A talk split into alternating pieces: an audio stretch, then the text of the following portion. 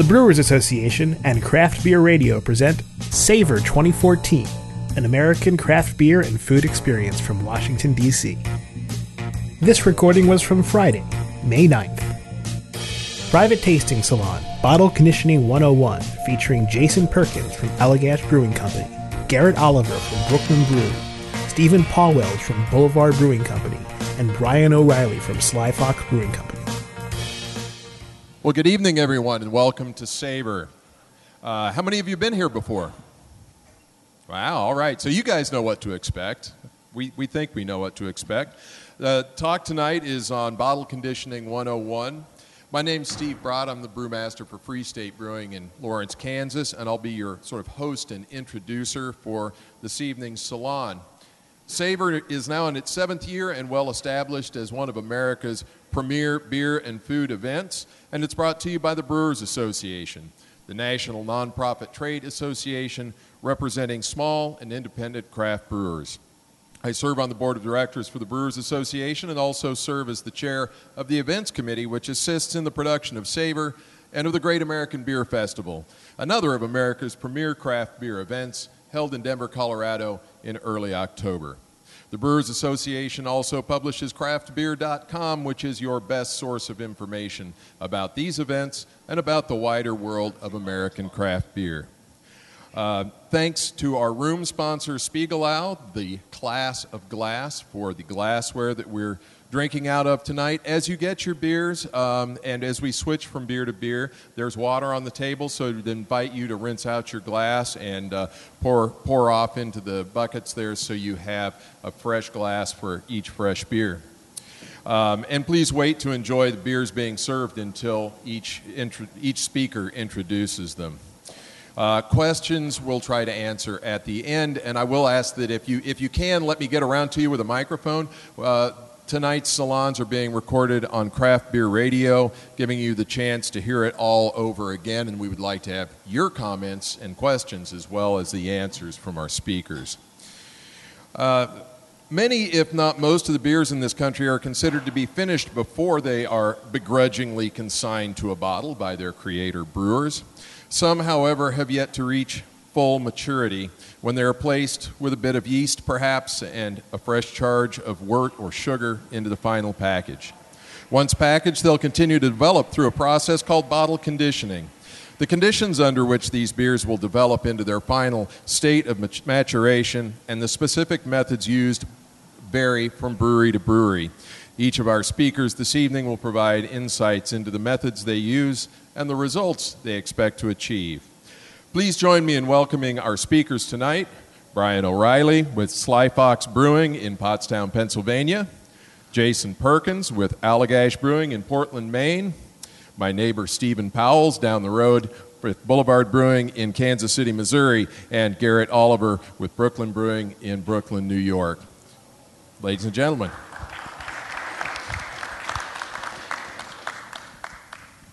All right, welcome to Bottle Conditioning 101.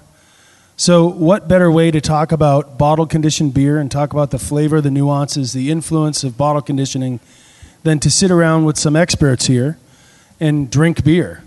So, I hope you guys appreciate that, that fact. I don't know if they have beer in the other room, but it didn't look like it. So, they, you chose wisely.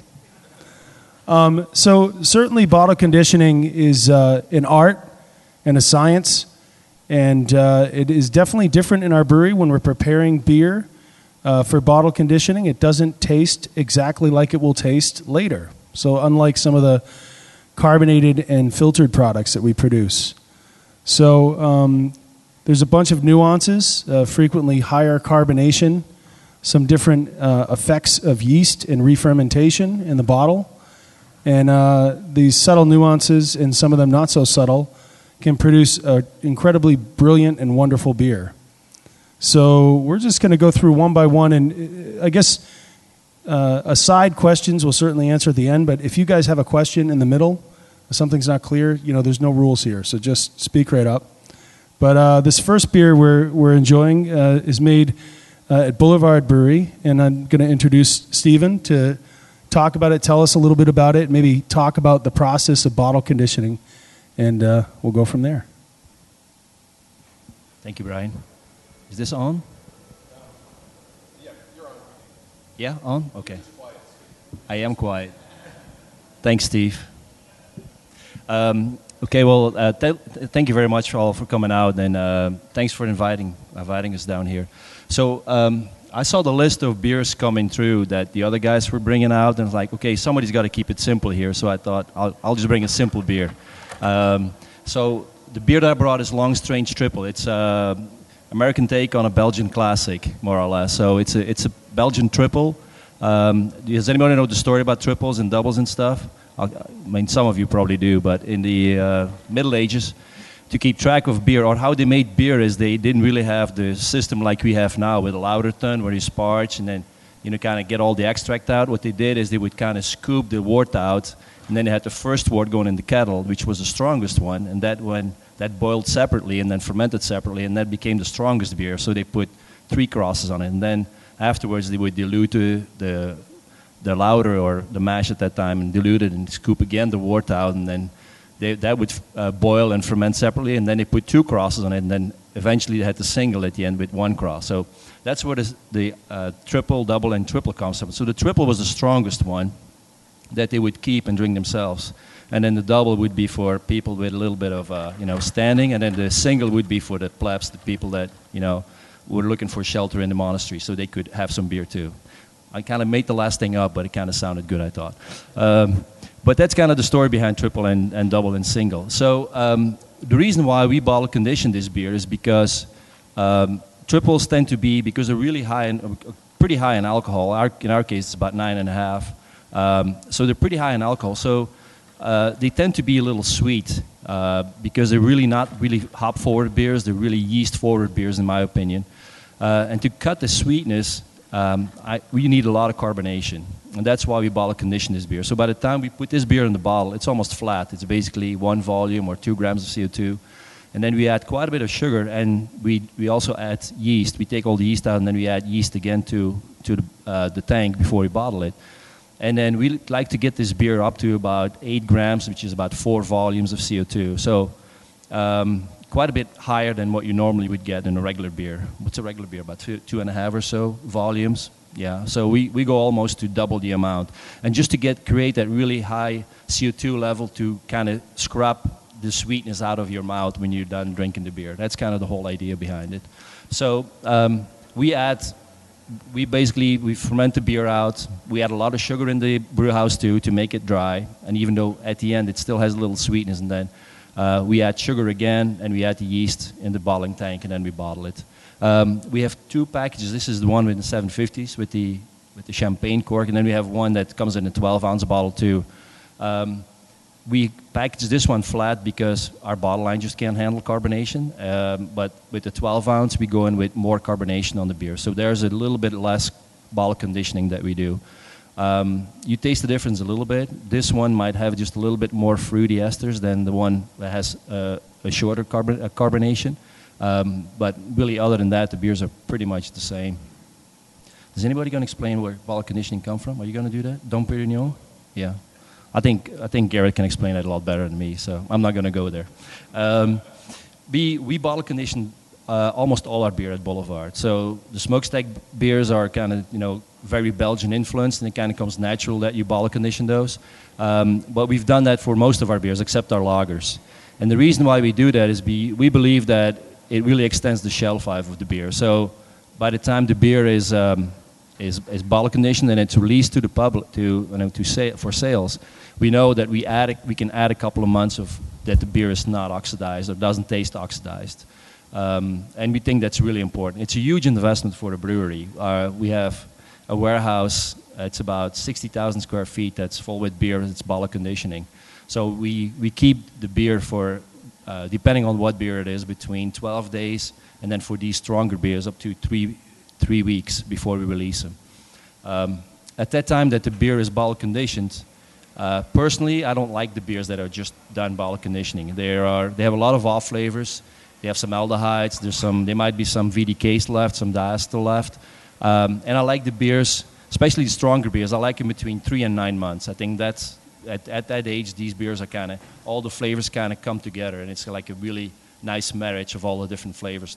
The off flavors are gone, and it's really you know, the true characteristics of the beer come out. So, um, and I think on these beers, we basically give it, especially on this beer, we only give it nine months on, on shelf life. So by the time it gets to the store and by the time you pick it up, it should have already a couple of months on and all the flavors should be blended nicely. That's about all I can say about bottle conditioning for now. I know Garrett's going to have a long talk. Right, Garrett? I don't have no, no. all right, thanks, Stephen. Um, oh, yes. A good question. Um, we bottle condition at about 75 Fahrenheit right now. We actually over the years we've increased it. Uh, it's a, basically it's a you know it's a biochemical reaction, and the, if you go up one degree, you know that the speed goes up times two. So uh, the higher you go, but it also has a, uh, a negative effect because you kind of age the, the beer also. So you have to look at what temperature you really you want to want it. Some some breweries in the U.S. will go pretty low in temperature. In Belgium, they're all at about 25 Celsius. Um, so we're pretty close. We're about 23 Celsius, so we're clo- really close to that. So you guys have a lot of heaters for that in the winter, then, yeah. right? Yeah. So. And big ass fans. Yeah, move the air around.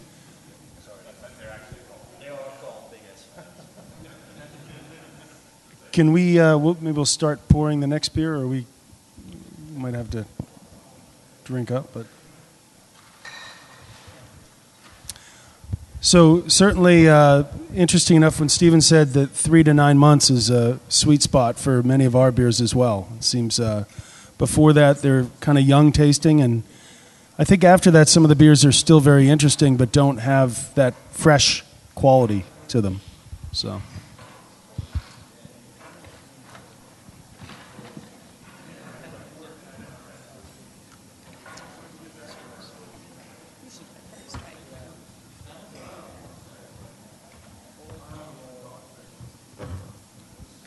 I'll start, I'll start talking about this next beer. It was brewed at Sly Fox. It's called Ichor.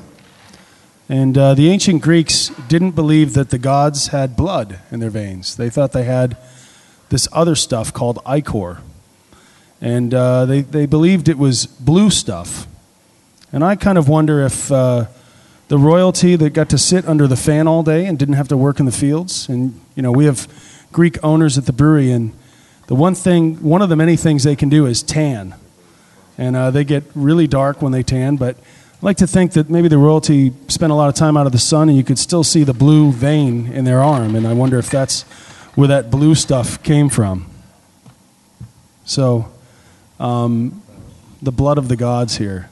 So, it's a dark Belgian strong beer. And like Stephen was talking about, single, double, triple. Um, this beer was maybe a triple to some breweries, um, but triples became a little more popular when Westmalle decided to make theirs golden in color. So now the the uh, many times people think about triple, it's more the golden beer, but definitely a similar strength but dark. Um, we use uh, very little specialty malt in this beer, a little bit of uh, dark, uh, neutral roast malt to give us, give us some color. We also use a dark candy syrup to give color, and uh, I'm not a big fan of light candy syrup. It doesn't seem that different than dextrose. But uh, the dark syrup is not um, a mix of impurities like molasses or brown sugar that we would purchase. Um, it's a caramelized sugar, so it has a different flavor uh, to us. And uh, so we give it that sugar not only for flavor, but also to lighten the body of such a strong beer so it's not cloying. And uh, we use a, a, Trappist style yeast strain that produces some of those really fruity and estery characters. Um, like Stephen, this beer is end fermented. And then uh, we filter the beer, get rid of all that primary yeast, and uh, we bring it to the bright beer tank, and then we'll take the CO2 of it, and we're usually a little higher than a volume. We're usually 1.6 to, to 2 volumes. Um, so, about the volume of CO2 in a cask conditioned beer. So, to some people, it'd be relatively flat. And just if you don't speak uh, brewer talk, draft beer is usually about two and a half volumes. And we'll add uh, yeast and sugar, and our goal is to get uh, well above three and, and about to four. So um, basically, the beer will be cold. We'll add yeast and sugar, and it will then uh, go through our bottle line. And we don't uh, have warm warehouses except in the summer. Then we have warm warehouses. So depending on when we bottle it, the conditioning can take a little longer. But it's usually carbonated in two weeks, but it tastes really young. And uh, sometimes it'll leave the brewery uh, at three weeks, but very frequently four. Um, and I also think that this beer starts to taste uh, appropriate after a few months in the bottle. Um, and uh, I think our lighter beers, I think, really peak in, in le- about a year or less. Uh, this beer, I think, some of the uh, when the beer starts to oxidize or get a little bit, you know, like that, the dark malts kind of really protect it, and it gets a nice warm uh, character to it. So. Um, one thing that's interesting as well is when the, this primary fermentation is pretty vigorous, and sometimes we'll note uh, some uh, off flavors or some uh, esters that are not entirely appropriate. And we've often found that when we bottle condition the beer, they'll be reabsorbed and they're, and they're gone a, f- a few weeks later. So, uh, not only does the bottle conditioning give us a very spritzy CO2 that makes the beer not cloying, um, but it also uh, kind of rounds out the flavors of the beer as well. So, um,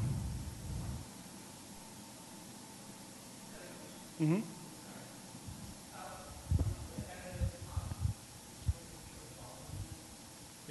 Sorry, explain what? Yes. So,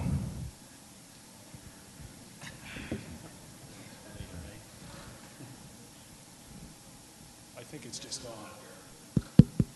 Oh, it's it's kind of an obscure concept, volumes. I mean, and uh, which is the reason why in Europe they use grams, you know, grams per liter because uh, it's generally more more directly understandable. But basically, it's kind of exactly what it sounds like. If you took CO2, say this, you got this bottle and it's full of liquid. If you took CO2 at its atmospheric pressure, which is important, you would have two and a half bottles worth of CO2. Imagine this is now CO2 in that in that bottle. Do you know what I mean? Like the, the actual CO2, if it were you know if it were at atmospheric pressure, you know whatever it is, 14.7 you know pounds per square inch, would actually occupy this much space. It would be two and a half times the size of the inside of the bottle. So you actually can visualize from it um, how much gas is is in the liquid. Uh, from a technical point of view, it's not actually a terribly useful um, way to think of things because you know, as most things uh, are that we do in the United States when it comes to numbers and, and things like that. Uh, you know, they're they're comforting in a, in a in a in, in a direct way, but they don't really make so much sense on the scientific side. I mean, uh, if you, but if you're a very visual person, it's actually kind of cool to know. It's like, you know, here's one bottle and it's full, and then there's two and a half bottles, or in this case, four bottles. You can find, imagine another four bottles sitting next to it. That would be the CO2 that are in that bottle.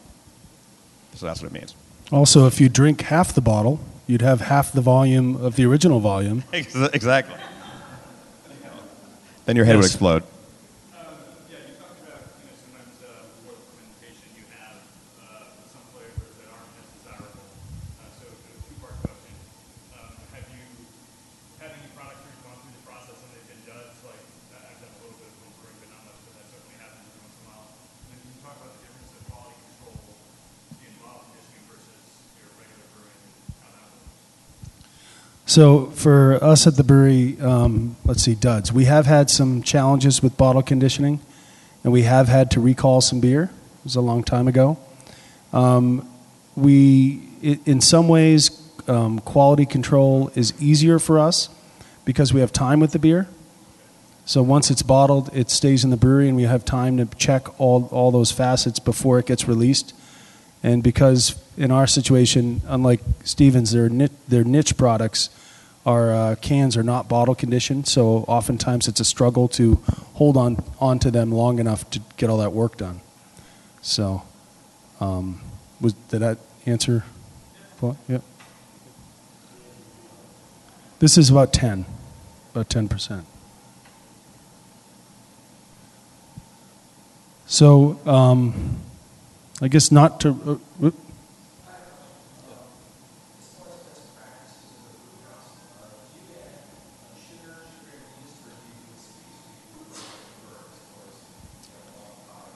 We we use we use sugar, and I actually I, I when I mentioned that we filter out the primary uh, yeast, we use a different yeast for bottle conditioning, and for us, uh, it's because we have that yeast healthy and working in other fermentations all the time, and it seems to be very trustworthy. Um, uh, it's not because we want to keep that yeast from people, but uh, we we I don't think we've ever used wort. Have any of you guys? Normal practice of using wort. Um, it, it, it, yeah, it would be um, good for maybe a German Hefeweizen. It certainly would be very traditional, but uh, there's no need um, for that extra work or extra caution and extra, you know, issues. Um, th- these beers usually have sugar as part of their, their grist anyways, or their whole makeup, so.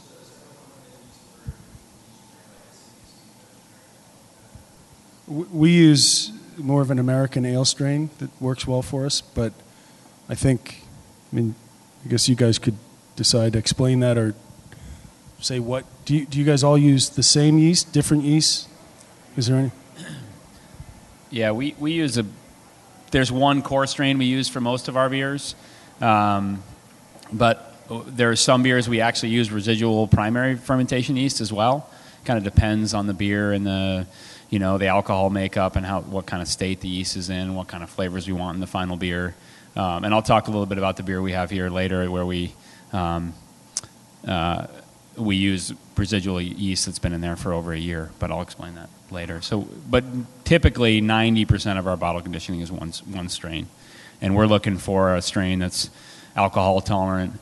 Um, powdery, so it drops out of the beer nicely and not doesn't get clumpy. Some yeast can get clumpy in the bottle. Um, and then we're out, you know, we factor flavor in as well. I mean, that you can, it's minor, it's a small part of it, but you can get some, some uh, aromatic compounds from re-fermentation depending on the yeast strain you choose. Yeah, we, we use two different bottle conditioning yeast. Actually, we use dry yeast for bottle conditioning. It's just very, very easy. We're, we're all technologists and we want to try to make things as, as easy as possible. So we just regrow the dry yeast and then add it to the bottle. Actually, we do that in line to the filler. And we have two different ones. One that we use for uh, our main brands, and then one which is a champagne yeast that we use for these big beers. Um, and um, and the same here, um, flavors. So it, it shouldn't be making, especially for the for the main brands, it shouldn't be making any 4-vinyl guaiacol or any of the phenols. It should be, you know, for the big beers, then it should be alcohol tolerant. Should be good glass adherence. It, it, sticks to the bottle of the bottle. It shouldn't make flakes and stuff like that. I mean, those are all things that we look at when we select these yeasts. I think it's an interesting point to talk about dextrose versus Speise, like they do in Germany. If you go to a Hefeweizen brewery, I think it's pretty amazing there. They ferment in three days, then the beer is ready and goes into the bottle. They have a centrifuge, they bypass some yeast, then they have a wort tank with wort that they brewed a couple days ago, and then they cool it down to four degrees, and they put that also with the, with the beer into the bottle. I mean, the process is to me is so, you know, very streamlined uh, compared to what we do because we're we ferment and then we cool it down. We take the yeast out, put new yeast in, and I mean, for these these traditional Hefeweizen breweries, I think it's I mean they have the, they have it down to a science, which is to me is fairly amazing. They put they brew beer and three days later it's in a bottle and then it goes out, and two weeks later it, it's out in the market already. It's pretty amazing. So maybe we'll we'll take that question, but maybe we can start pouring uh, the next beer. Yeah, makes me nervous with. so, yep. How long the how long has the last beer been in the bottle? You know, I'd have to look at a date code to tell you. Hold on.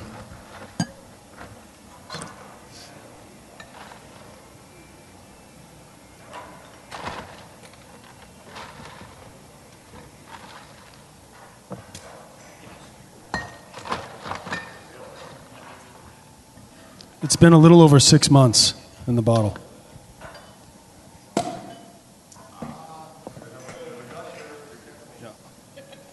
So I'm going to hand the microphone over to Garrett to talk about this beer. All right, so I wanted to, uh, you know, given that I saw also the other beers that were being served, I wanted to, you know, serve something that was, uh, you know, in the middle. You know, if you like, uh, we're going to talk a little bit about re-fermentation, but also, you know, other things that go on in secondary fermentation.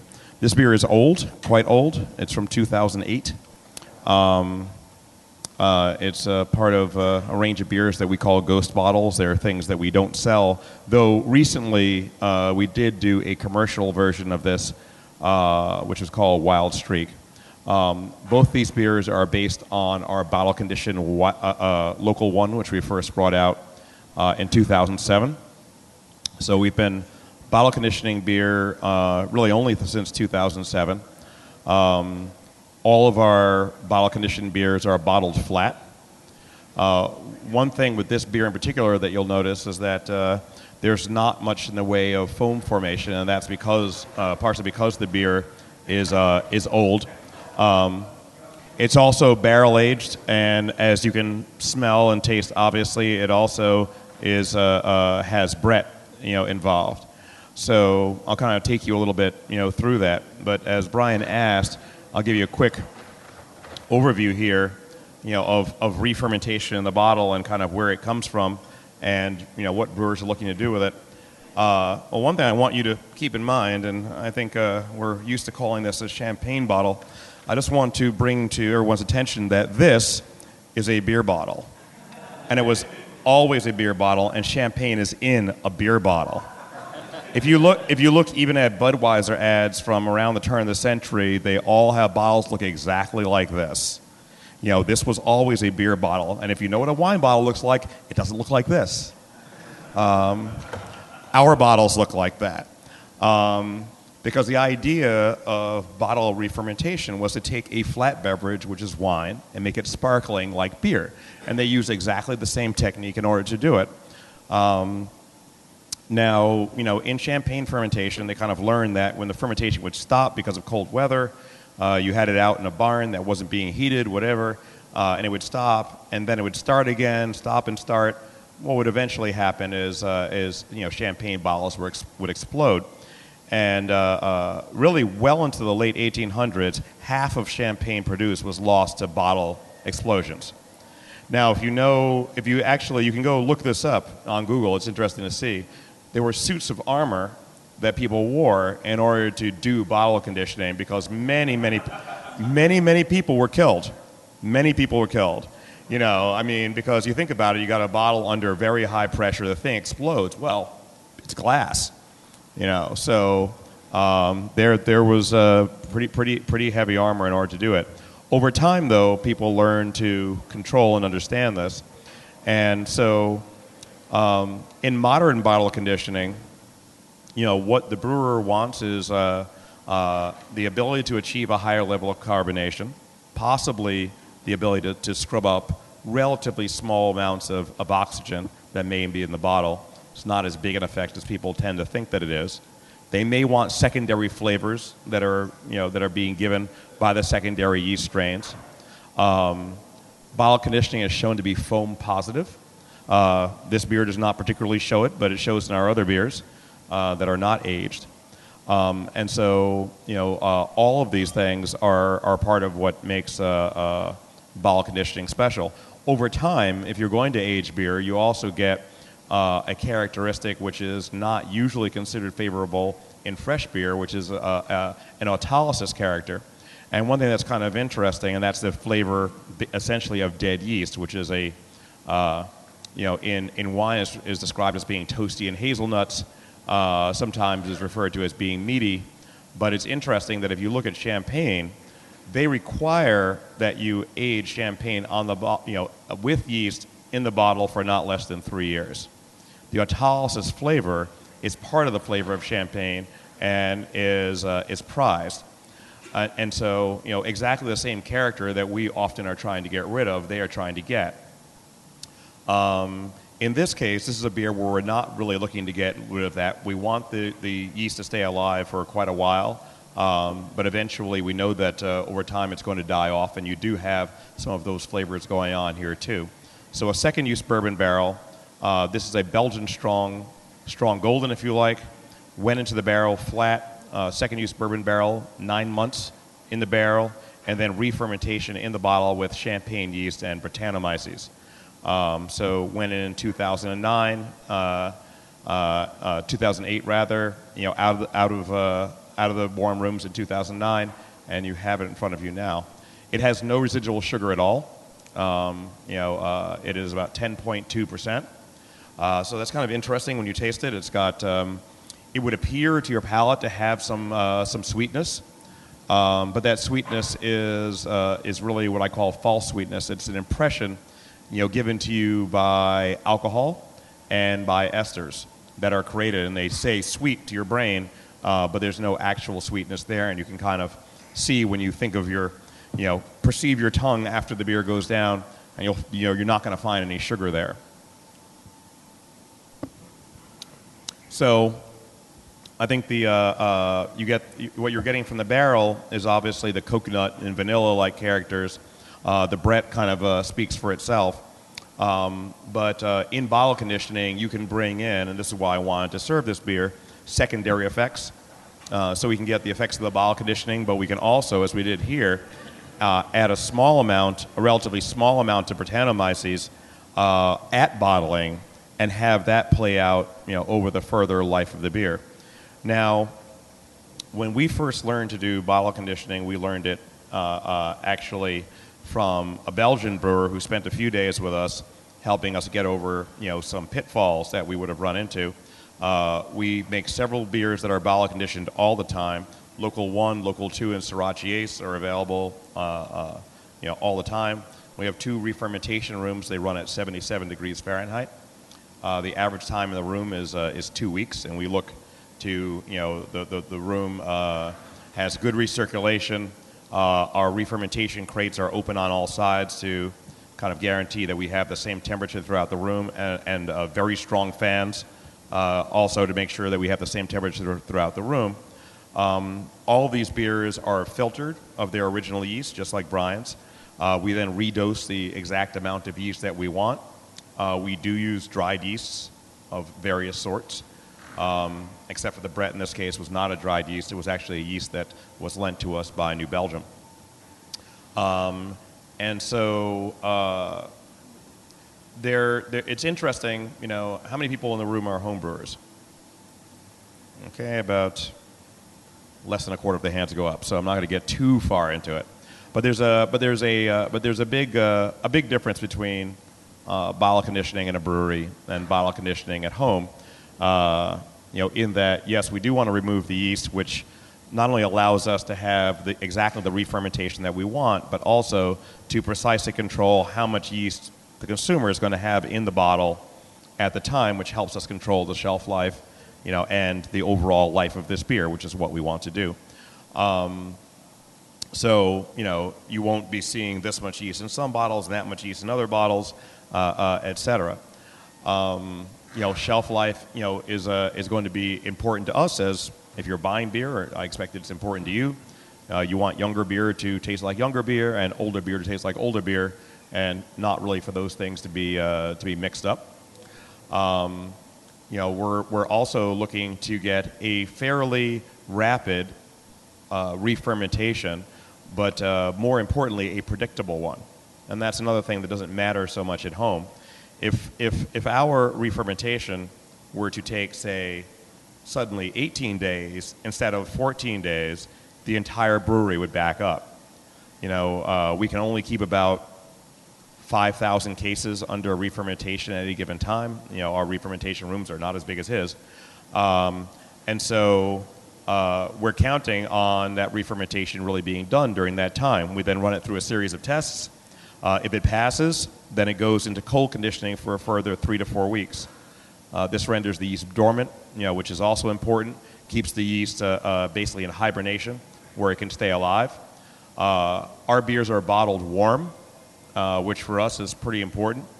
Um, it's one of the things that the Belgians taught us was that that you're you were taking a big risk if you put the beer in the bottle cold with your yeast and then go to warm the bottles up in the warm room and expect the yeast to wake up and, and do your bidding. You know, it might, it might even do so 90% of the time, but there might be 10% of the time that it doesn't. You know, it says, you put me in the cold, get lost. And, uh, and this happens to a lot of people.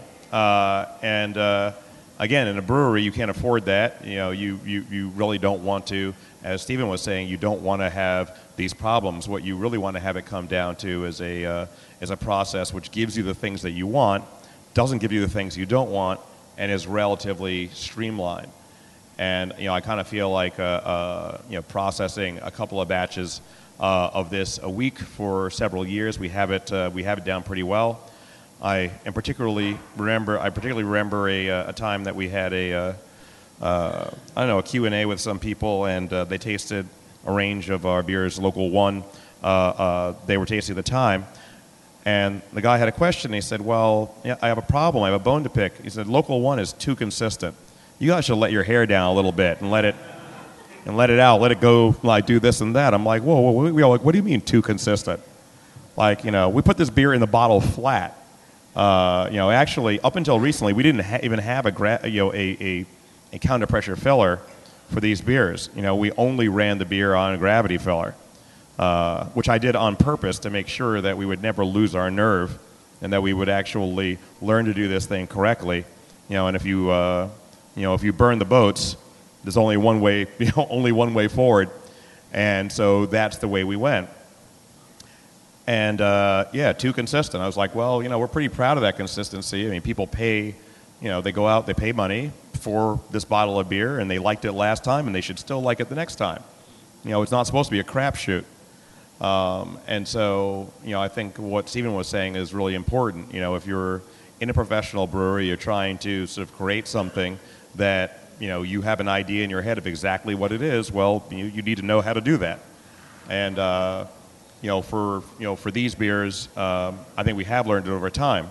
What's fun, though, for a beer like this is that we can also uh, put some serendipity into the project um, by using different other elements together with the, bar- uh, the bottle conditioning. And in this case, you know, that is the Brett portion. And over time, we're going to be playing with the amount of Brett that goes into re-fermentation, uh, uh, you know, to give you uh, different effects over time. And it's interesting that sometimes with Brett, the, uh, the less you use, the more character you get. Um, and uh, you know that's true of some yeast strains anyway, but it's particularly true of Brett. And I'll, I'll wind up by uh, pointing out, you know, as we, uh, you know, and I have a feeling that, uh, that, that Jason will also be talking about Brett, um, that Brettanomyces, which we tend to think of as Belgian, the word Brettanomyces means the British yeast. That's what it means. Bretagne is Britain. Um, so, you know, I think that uh, if we think about bottle conditioned beer, it's important to think about the fact that uh, uh, that uh, all carbonated beer, highly carbonated beer that wasn't coming out, that was in bottles, used to be bottle conditioned, you know, up until relatively recently in history, uh, in beer history, and also, you know, the fact that uh, uh, that that Brett character, which many of us love and think of as Belgian, was everywhere. Um, Emil Hansen did his work on separating out single strain uh, single strains of yeast in 1883, and most breweries didn't get it until way, way later than that. Um, and so mixed strain fermentations uh, uh, used to be uh, absolutely the norm even less than 100 years ago. So, Garrett, are you telling me that French fries are not Belgian also? Peruvian. yes. Question.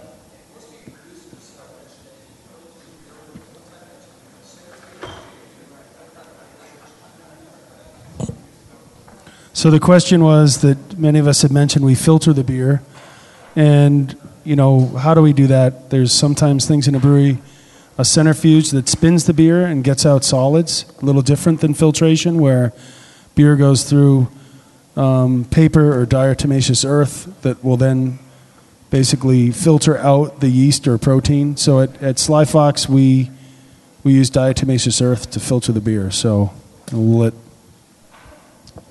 Uh, yeah, we, we use a centrifuge. Um, centrifuges do a great job of removing yeast. They don't necessarily remove all the protein material, uh, polyphenols that add to haze. Uh, that's not a big concern for us. So uh, we just use centrifuge only. So I guess it's my turn anyway. So I'll keep this. Um, well, first of all, I should say that um, I don't know if everybody in the room knows, but Steven's a Belgian native, and so there may be a little bit of a rumble later when Garrett's trying to say that Brettanomyces is not Belgian. So it could get ugly. So I may have to separate them.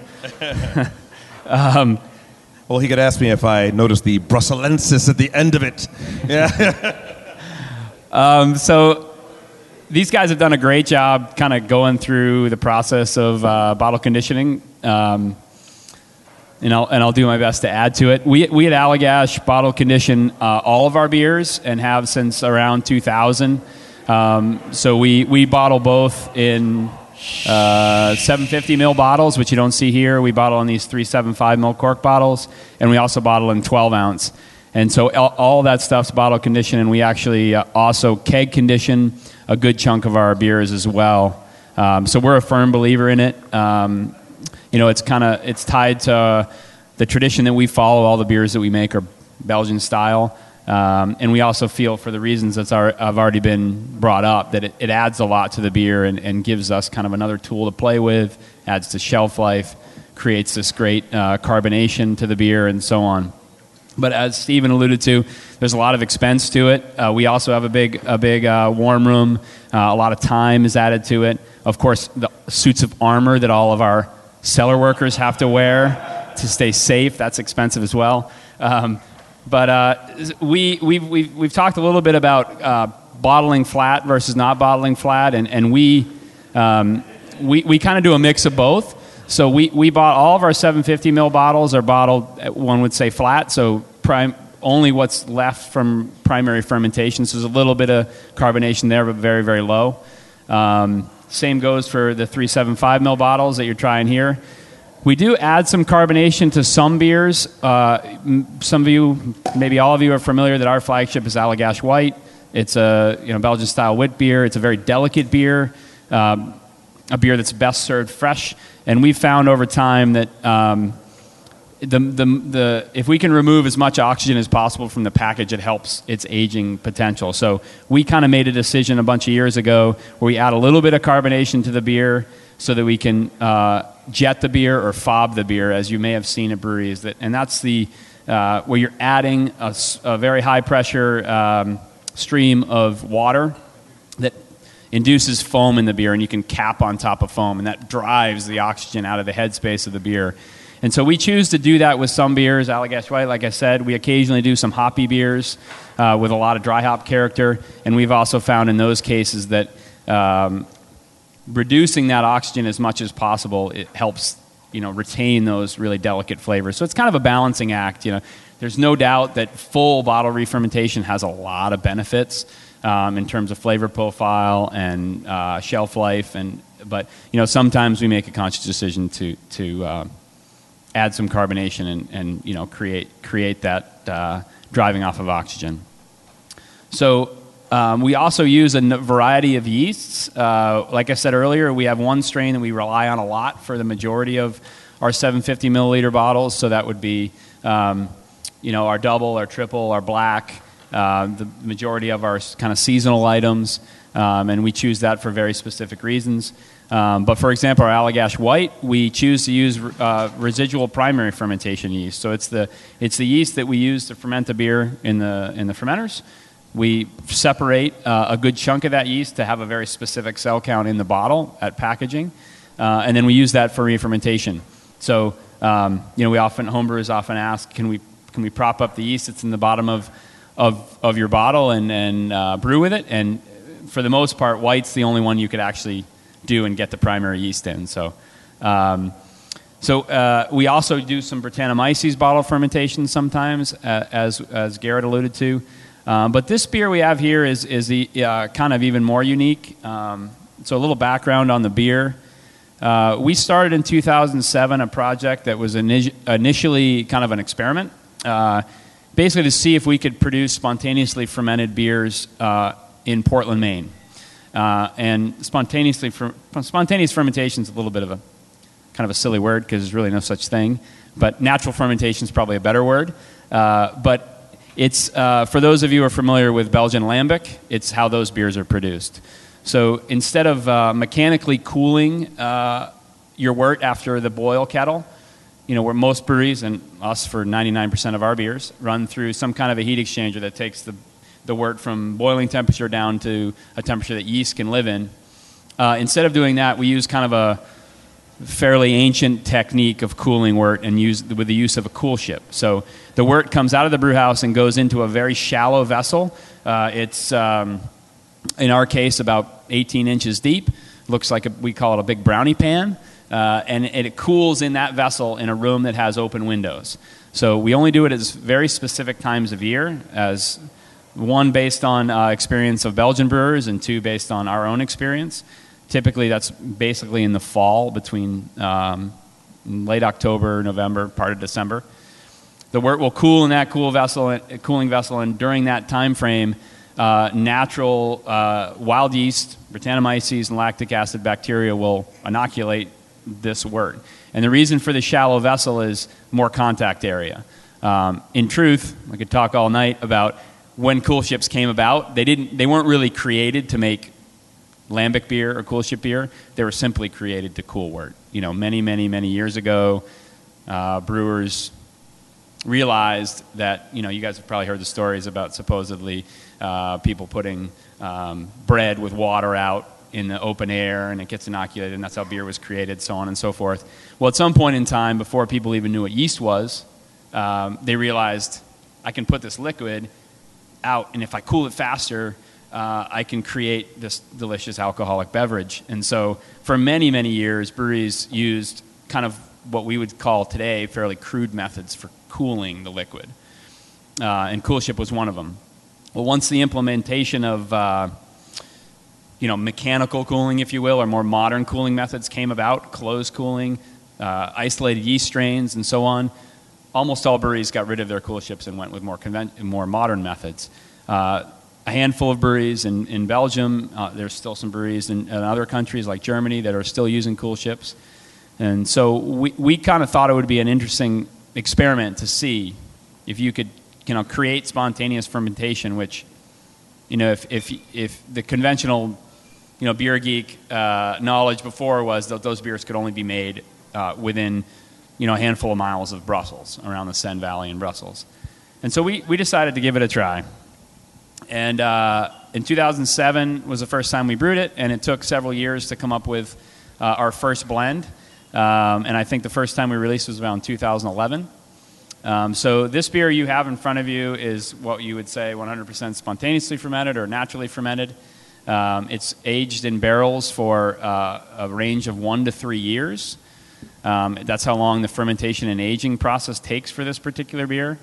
And um, this particular beer is, you know, for lack of a better way to describe it, it's kind of our version of a, of a gueuze, of a Belgian gueuze. So it's, it's a blend of one, roughly one, two, and three year old spontaneously fermented beer.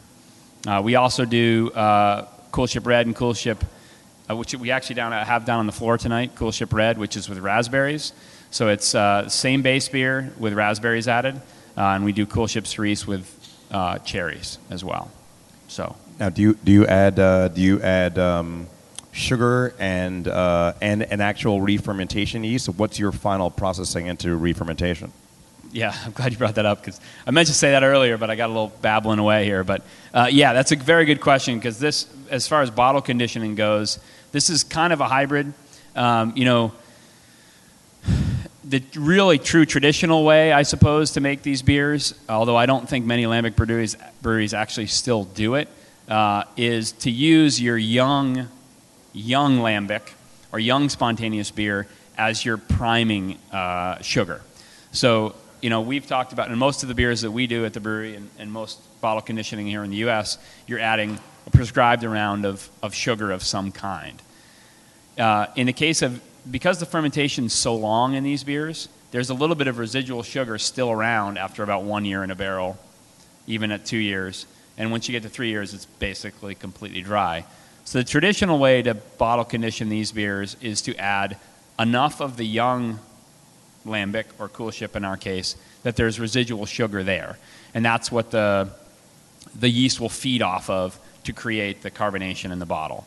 We do kind of a hybrid because, frankly, it's difficult to hit that exact point where um, you have enough residual sugar in the beer to create the exact carbonation that you want. So we, you know, in this case, this beer is probably 50%, maybe 40% of the sugar needed for re-fermentation is from sugar that we add, and the rest is from residual sugar in the beer. Um, I tried initially in the early stages of this project to do it solely with uh, residual sugar from, from the young beer, and it was just too much inconsistency in the final beer. And so, and I, I didn't want to be tied to choosing the right, because all the big part of this is blending the right beer, and I didn't want to be tied to only a residual sugar in determining the final blend. Whereas if all I was worried about was, am I, do I have enough sugar to create carbonation in here? Then all of a sudden I can't pick maybe the best barrels for the blend, if you, if you, if you know what I'm getting at. So this is kind of a mix of both. And as far as yeast goes, there's nothing, no yeast added in this particular beer. We go with only the spontaneous natural yeast that's it's still in solution, which is mostly healthy in the younger beer. And we felt strongly about that for this beer because this beer is very much a, a local Portland, Maine beer. And so to add a cultured yeast to it just felt a little bit wrong. So we relied on that alone.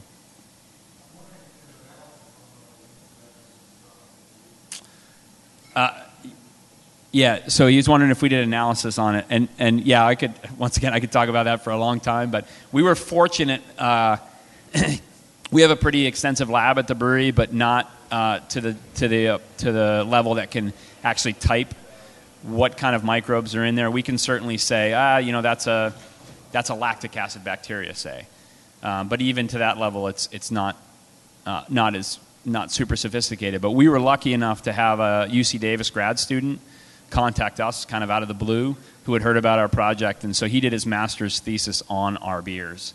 So we actually have some very solid data on what's in there. Um, it's it's available. It's online. I forget what it's called. Um, it's it's a it's a great study. We're we're listed in the study as an American uh, coolship brewery or something like that. So our name's not actually listed, but that's us.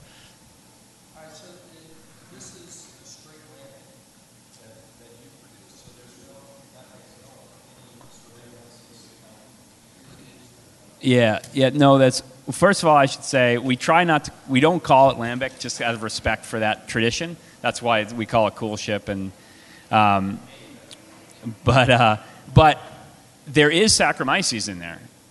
Wild Saccharomyces, to reference that study, does the bulk of the work in this beer. Does most of the heavy lifting of consumption of sugars. That happens very early in the first two weeks, three weeks of time. Um, so yeah, but it's wild Saccharomyces. It's not it's not a cultured strain. And then uh, lactic acid bacteria comes on to add acidity, and then Brettanomyces finishes the job. That's in a nutshell what happens. Does this have any residual sugar at all? No, very very little. I mean, it's uh, half a degree Plato, something like that.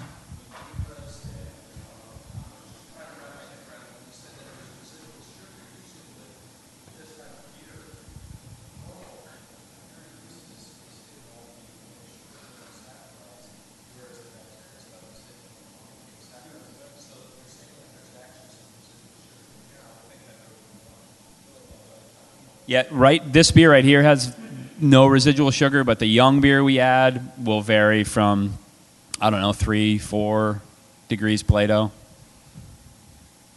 And that's kind of helps with the carbonation.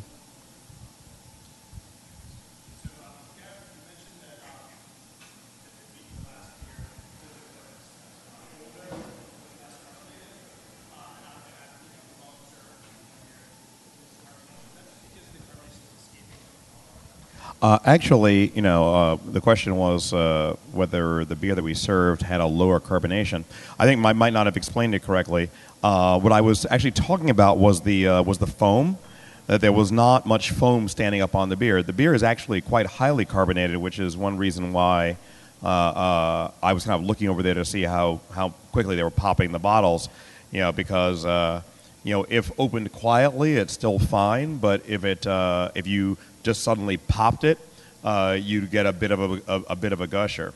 Um, so you know, as was alluded to by uh, the last couple of people speaking, Brettanomyces will eventually work its way down through through dextrins and other things uh, to the extent, and especially if you have an even more complex fermentation like Jason's, uh, you can eventually expect that uh, that it will go you know all the way down. It will go to zero.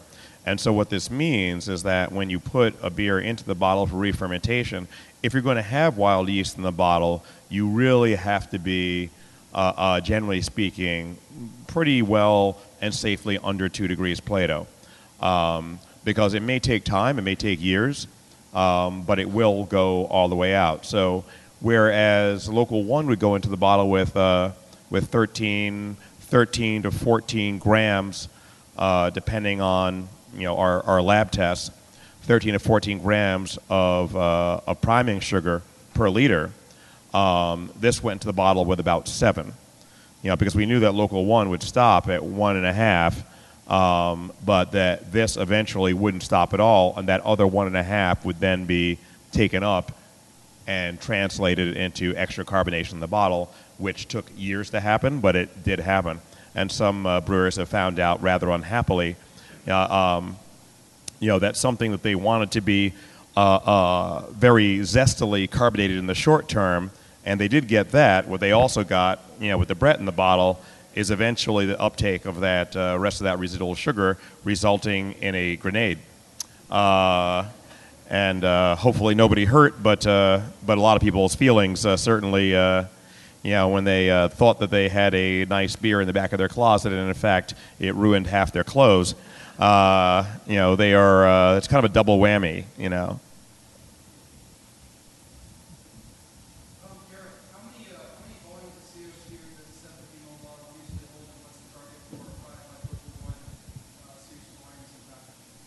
Uh, in volumes, it'd be about four, uh, and you know, or eight grams. You know, they're that'd be a pretty close approximation.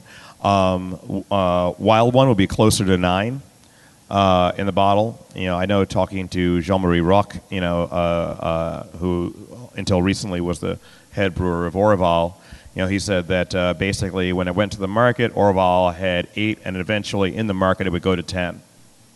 You know, meaning five volumes, uh, which is almost twice what, say, Brooklyn Lager has.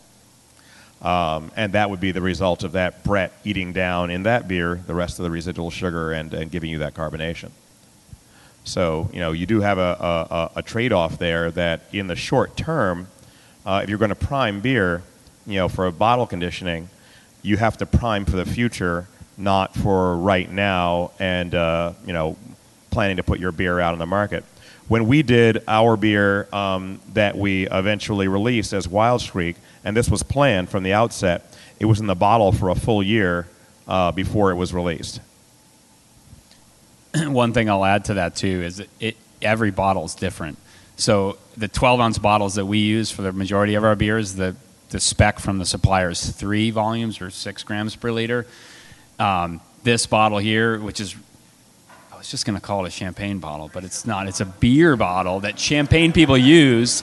Um, you can call it a split. there we go, a split is more like 10 plus. So you know, for homebrewers or brewers or whatever make sure you know what your bottle holds before you make plans on what to put in it. You know, the, the, over the years, you know, we in the U.S. do not uh, recycle bottles or uh, reuse bottles as they do in Europe. So over the years, the glass has gotten thinner and thinner and thinner and thinner. If you were to break this bottle and look, it's I don't know five times thicker probably than a standard 12 ounce bottle. Yeah, yeah, you do. You do need to be very careful about these things. Uh, you also start learning a lot more about uh, you know about glass than you ever wanted to know. You know, little, you know, obscure terms like cullets, and uh, which you don't want to hear if you're uh, if you're in there. Um, you know, basically glass defects and things like that.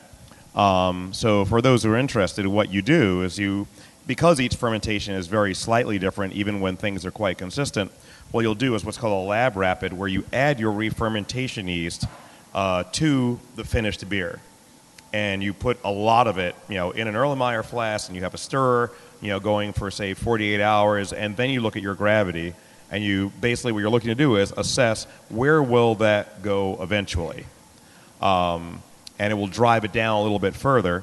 Um, but even though we do that test, there are two reasons why, in some ways, it doesn't work. Uh, well, for bread, it doesn't work at all. You got to assume zero in the future.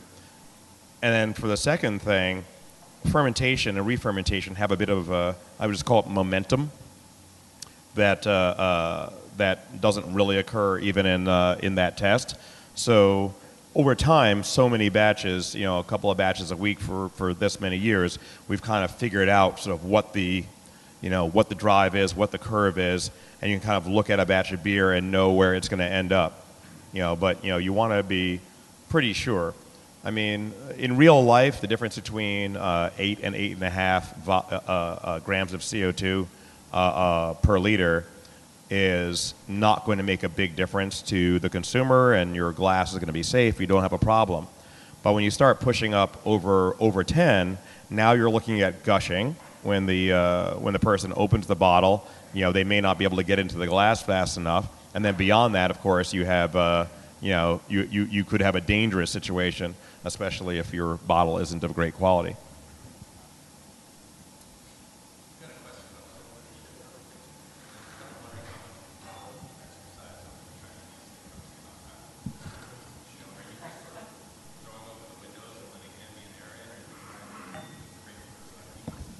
they import air from Belgium. That's true. It's, it's actually another really expensive. It comes in cans. You have to open them. Um, we really couldn't do it without the Belgians, Stephen. Um, so yeah, I mean it's an interesting process. I mean it's especially for for us and me as normally like you know a very kind of uh, anal controlling technical brewer it's it's kind of a it's a very it's kind of a mind shift um, and, and, so we but i will say the one thing and we're still learning honestly i mean we're we probably so we've been doing it since 2007 we've done 23 or so batches and i bet we've sold half of it probably just you know some beers we just dump because it just doesn't that's just kind of part of making these beers but what we've found is temperature and time of year is very important component for, for us, and this is probably specific to Portland, Maine. Who knows? Um, so uh, our, our our temperature window has has narrowed a ton. So initially, you know, if we're talking about overnight temperature alone, um, we probably, if it got in the high 40s, we would do it. Now it's like 25 to 35 in the overnight. We won't, we won't do it any warmer than that. And we've just found that, you know, it's what's present in those temperatures above. Below, we're kind of worried if it's going to be a block of ice when we come in in the morning. But above that, it's, uh, you know, we get a lot of ethyl acetate, solventy, heavy, just unpleasant flavors. So, but that's Portland. I mean, who knows what other folks do. So, yeah, it's, it's an interesting process it's interesting to see, you know, if you look around some really old British breweries, how many old British breweries have coolships up in the, uh, you know, uh, they would usually be up in the attic, you know, so the wort would be pumped up. Um, you know, uh, up, I remember, you know, the old Young's Brewery in London has a coolship up at the peak of the building, and uh, you know, it kind of makes you think about what what that beer was was really like. I mean, yeah, they pitched it, but Well, a good example of that, one of my favorite Belgian breweries, small brewery called De Dolle, uh, has a coolship, and they still use it in every beer. And if you have their beer at the brewery, and at, you know any of their beers, they have this great fresh yeast character. They're they're wonderful, delicious, like hoppy beers. But a lot of times, if you get them in, they're still very good beers in the U.S. But a lot of times, by the time they get here, they've been in a bottle for a year or more, and the sourness comes on late. And they're still very like you know, they're great beers. Uh, or beer, you know, they're darker beer. You have it at the brewery. It's like a nice super malty beer over here, year plus. So, so that's more of, I guess, more of a traditional way to use a coolship would be simply to cool the wort. Then they pitch yeast, but those same microbes are there and they come through later. When the coolships were used by English brewers, German brewers, or whatever years and years ago, uh, the beer was consumed locally quickly, so the, the beers didn't get sour. When you guys came in, I think Brian mentioned that you chose well because we had beer in this room, and I, I don't know if they ever got beer in that room over there. But um, the disadvantage of this room is that it, here in just a very few moments, all of those people who are probably dying to get a beer because they haven't been in here are going to come pouring out through that door, heading out for the Savor floor. So we probably need to uh, wrap things up here. Have they earned their right to leave? Well, I don't know. I think uh, have, have, have we the um, brewing is often described as a combination of art and science, and I think there are very few things that exemplify the combination of art and science that goes into brewing as much as bottle conditioning. And I think all of these uh, four gentlemen tonight and the fabulous beers that we have shared um, really exemplify the highest point of art and science that goes into this. So I'd invite you to uh, join me in thanking them. I suspect they may be around to answer a couple questions later.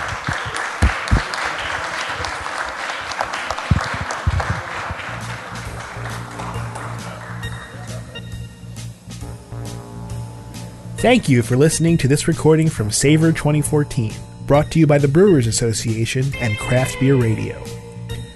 You can find the rest of the salons from Savor 2014, as well as all of the salons from previous years of Savor at craftbeerradio.com slash savor or on craftbeer.com. Craft Beer Radio is a weekly beer podcast that you can listen to on iTunes or from our website at craftbeerradio.com.